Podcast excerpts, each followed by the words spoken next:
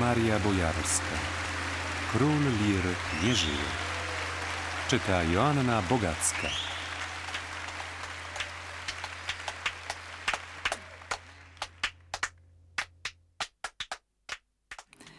Pojechaliśmy na zaproszenie Romka do Paryża. Rekonwalescencja. Luksus. Mieszkaliśmy naprawdę komfortowo. Dopiero w tym paryskim mieszkaniu zrozumieliśmy, dlaczego rok wcześniej w Polsce, przeżywającej wielkie dni odnowy, gdy z hałasem rozrabiano i roztrząsano sprawę teatru na woli, zapytany przez jakąś gazetę o partyjnego Łomnickiego, który odebrał robotnikom możliwość posyłania dzieci na gimnastykę korekcyjną dosłownie, Romek po prostu machnął ręką, wzruszył ramionami. Ludzie, czego wy od niego chcecie? Popatrzcie, jak on mieszka, jak żyje. Bardzo to wtedy dotknęło Tadzia. Tak powiedzieć o najmilszym na całym świecie living roomie? Owszem, żyjemy może skromnie, ale gustownie i w miarę wygodnie u diabła. W Paryżu przekonaliśmy się, że na co dzień żyjemy biednie, ubogo i bez wygód. Ale człowiek szybko przywyka do każdych warunków, zwłaszcza do tych dobrych. Więc i my zaraz nauczyliśmy się naciskać odpowiednie guziki, obsługiwać automatyczną sekretarkę i magnetowid, prać w nowoczesnej pralce, zmywać w zmywarce, parzyć kawę w ekspresie, jeść ostryki. Raz, dwa zrozumieliśmy, na czym polega działanie odsączającej wodę z sałaty centryfugi. Przywykliśmy do tego, że w toalecie, znaczy w jednej z toalet, stoi sobie nieruchomo jakaś ludzka postać. Podobizna Polańskiego wycięta z dykty i bardzo realistycznie wykonana. Tak realistycznie, że kiedy po raz pierwszy otworzyłam drzwi i zobaczyłam, że Romek stoi cichutko w kącie i dziwnie się uśmiecha, o mało nie padłam na serce. Odszukaliśmy szybko właściwe dróżki do sklepu z chlebem, do kina i do najbliższej kawiarni. Cieszyliśmy się życiem.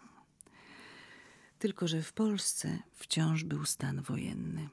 Pamiętam, że w rocznicę sierpnia jeden z tych strażników, co to strzegli wejścia do domu, wiedząc o rocznicy z dzienników telewizyjnych, z całą serdecznością mnie pocieszał. Generał nie użyje broni. No ale czy to można wiedzieć na pewno? Ja dumna i biała, bardzo biała Polka, konkubina marszałka Teatru Polskiego, szlochałam tego dnia z głową na ramieniu paryskiego konsjerża. Murzyna, który przysięgał na jakieś swoje barbarzyńskie zapewne świętości, że wszystko jeszcze będzie dobrze, na pewno. Nie mieliśmy tej pewności. Blizny po operacji wprawdzie goiły się dość szybko. Planowaliśmy już całą masę teatralnych rzeczy na przyszłość. Norwid, Oskar Miłosz, Gombrowicz, Kajzar, może jednakże Romski, no i oczywiście Szekspir, ale na dobrą sprawę żadne z nas nie miało pojęcia jak odtąd będziemy żyli. Przyszłość to czarny loch. W lutym 1984 wzięliśmy ślub. Nie wzięlibyśmy go, gdyby nie odkrycie, że ten rok Orwella jest jednocześnie rokiem przestępnym i luty ma 29 dni. Obchodzić rocznicę ślubu raz na cztery lata to było coś w sam raz dla nas. Jak tu nie skorzystać z takiej gratki? Zgodziłam się. Los chciał nas jeszcze powstrzymać. Okazało się, że 29 to taki dzień tygodnia, w którym nasz Urząd Stanu Cywilnego ma wolne, nie pracuje.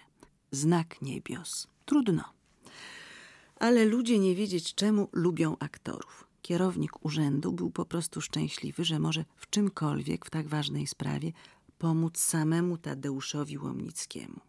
Umówił się z nami niejako nieoficjalnie. Otworzył tego dnia pałac ślubów tylko dla nas.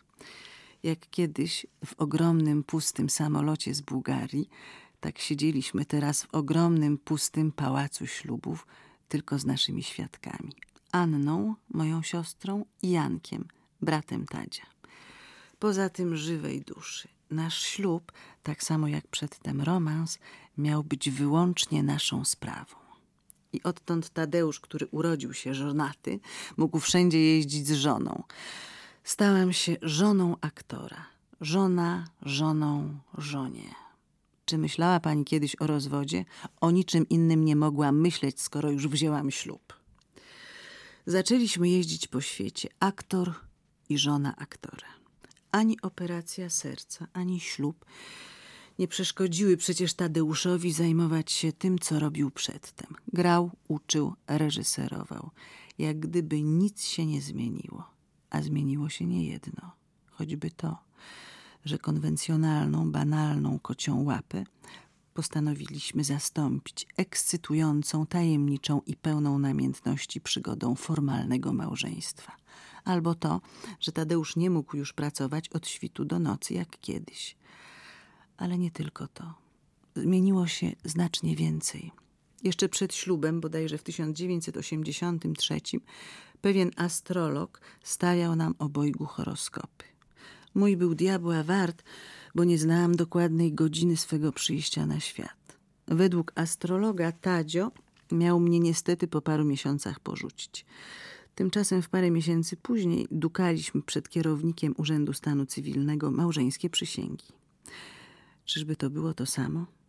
Ale horoskop Tadeusza sprawdził się co do joty, choć wtedy wydawał nam się tu i ówdzie po prostu wyssany z palca.